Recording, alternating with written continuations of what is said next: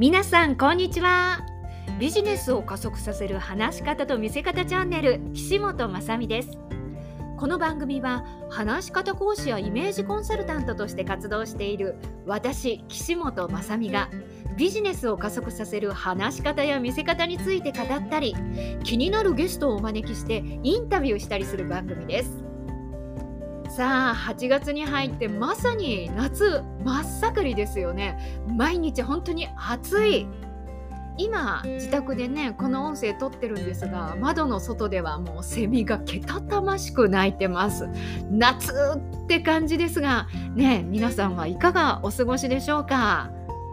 私はというとですねコロナも一段落ということで久しぶりにコロナ前のような忙しい夏を迎えています。えー、特にこの時期は賑やかなイベントが多くて今年の夏は司会者として夏を大満喫中です。えー、そんな中ですね先日ある業界のシンポジウムの司会を担当しました。えー、このシンポジウムかなり大きなもので2日間にわたっておよそ50名の方がステージ上でプレゼンテーションをされたんですが、えー、その中でとても聞きやすくなおかつこの人感じのいい人だなと好感を抱いた方たちには一つ大きな共通点がありました。今日はそんなお話をしたいと思いますということでそんな今日のテーマ心をつかむプレゼンをするために一番大事なことです、えー、きっと人前で話す機会の多い方にとって参考になることだと思います、えー、ご自分はどれくらい意識できているかねぜひ考えながらね聞いてくださいね。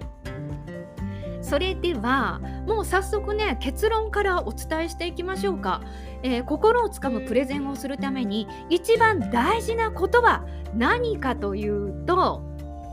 聞き手にしっかり語りかけることです。はい、えー、プレゼンをしているから語りかけているんじゃないの？と思った方もねいるかもしれませんがいやいや似て非なるものなんです。全然違います。えー、言葉をね届ける先届ける人を意識せずにただ声を発しているだけなら語りかけていることにはならないんです。語りかけるっていうのはしっかり聞き手を意識してアイコンタクトも取りつつ言葉を投げかけていくことなんですね。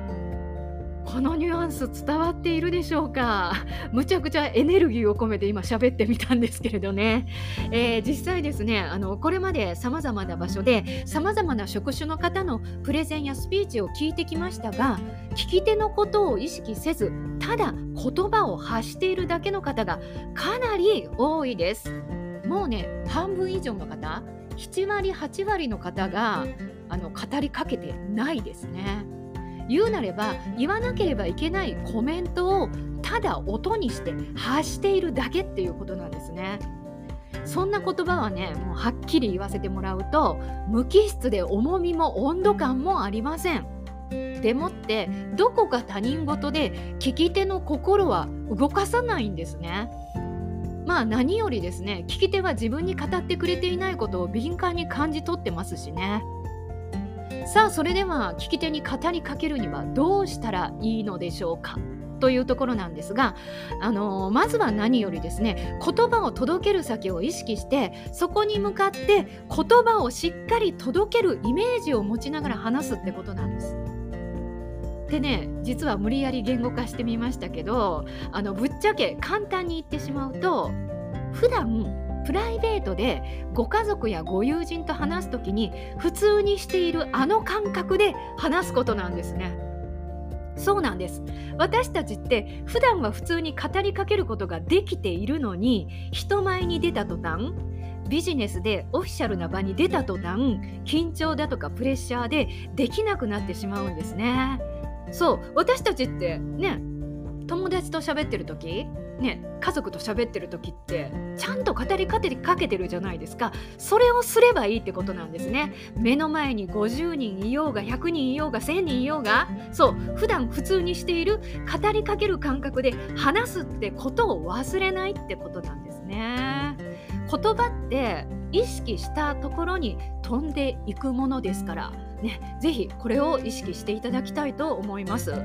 でもちろんオンラインの時も同じですね。目の前に人がいないので若干感覚がつかみにくいかもしれませんが、えー、モニターに映る聞き手の皆さんに向かって語りかけるイメージで話してみてください。そのイメージを持つか持たないかで伝わり方が大きく変わってきます。そうすることで言葉にエネルギーが乗ってきます。吸引力も高まります。ということで語りかけているかどうかなんてとても抽象的で感覚的なことでつかみづらいんですが伝わる話をするためにはとても重要で肝となる部分なんですね。どうしても私たちって人前に出たら噛まずにきれいに話すことばかりを意識してしまいます。ですがそれ以上に大事なことがあるっていうことなんですね。ちょっとぐらい滑舌悪かろうが早口だろうが話がまとまっていなかろうが実はねしっかり語りかけていたら相手には伝わりますし心をつかむんですね。なぜなら話すことの根本は人対人のコミュニケーションだからなんですよね。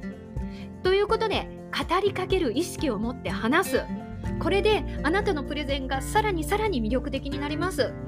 こんなことを意識したことなかったというあなたはぜひぜひ今日から意識してみてください。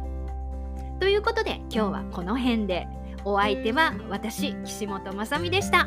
バイバーイ